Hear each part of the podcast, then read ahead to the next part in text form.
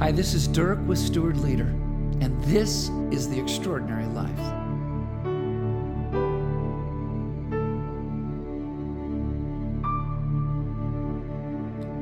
Just today, a friend of mine said, Well, I was with Jeff, and he said, You really don't have any idea how much impact you've made in the lives of so many people, do you? My friend said that he had no idea that those words were going to come out of Jeff's mouth. So I asked him, How did it make you feel? And he said, Humbled and thankful. My friend has made gobs and gobs of little investments in the lives of people phone calls, handwritten notes, texts, prayers, calls that woke him up in the middle of the night, tears, and gobs of hugs. These little investments changed lives. The writer of Hebrews wrote this concerning these kinds of little investments God is not unjust. He will not forget how hard you have worked for Him and how you have shown your love to Him by caring for other believers as you still do. Look at what the writer of Hebrews says God is reliable, trustworthy, and true. God remembers.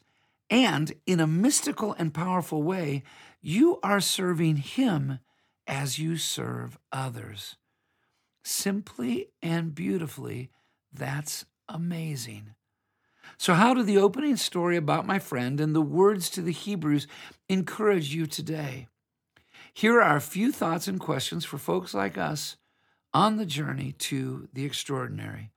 Number one, think about the relationships in which you have made gobs and gobs of little investments. Number two, think about and consider the sacrifices you have made along the way to serve these folks. Number three, whisper a prayer of thankfulness to God for these lives and the opportunity to serve them. Number four, when have you experienced the divine human connection of knowing that as you served people, you were serving God? Number five, a life of service is a holy revolt, at least a resistance to the self centered narcissism of our cultures today.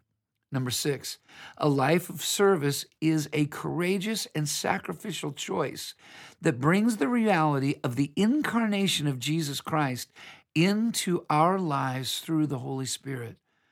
And last, number seven, so continue.